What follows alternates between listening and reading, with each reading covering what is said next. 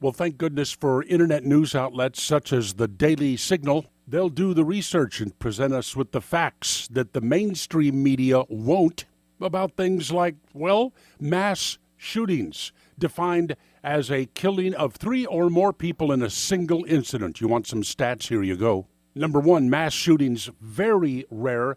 They account for only 0.2% of homicides every year, and only 1% of homicide victims, and only 12% of mass killings are mass public shootings. Most of them are family members killing family members. 90% of public mass shootings take place in gun-free zones.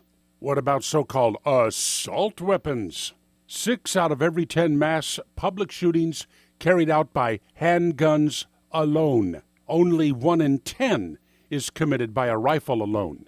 A lot of evidence to show a link between mass public killings and serious psychiatric illness, most commonly paranoid schizophrenia and severe depression.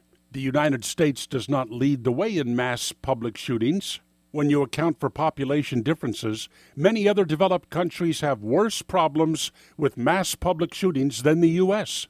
27% more casualties per capita from mass public shootings in the European Union than there were in the U.S. from 2009 to 15. And by the way, some of the worst mass killings in the U.S., they occurred without firearms. An objective news media would present you with these facts. You don't hear these facts because so much of the news media is not objective. They're working on an agenda. Solomon Brothers Studios in Naples, Florida. This is Neil Boortz.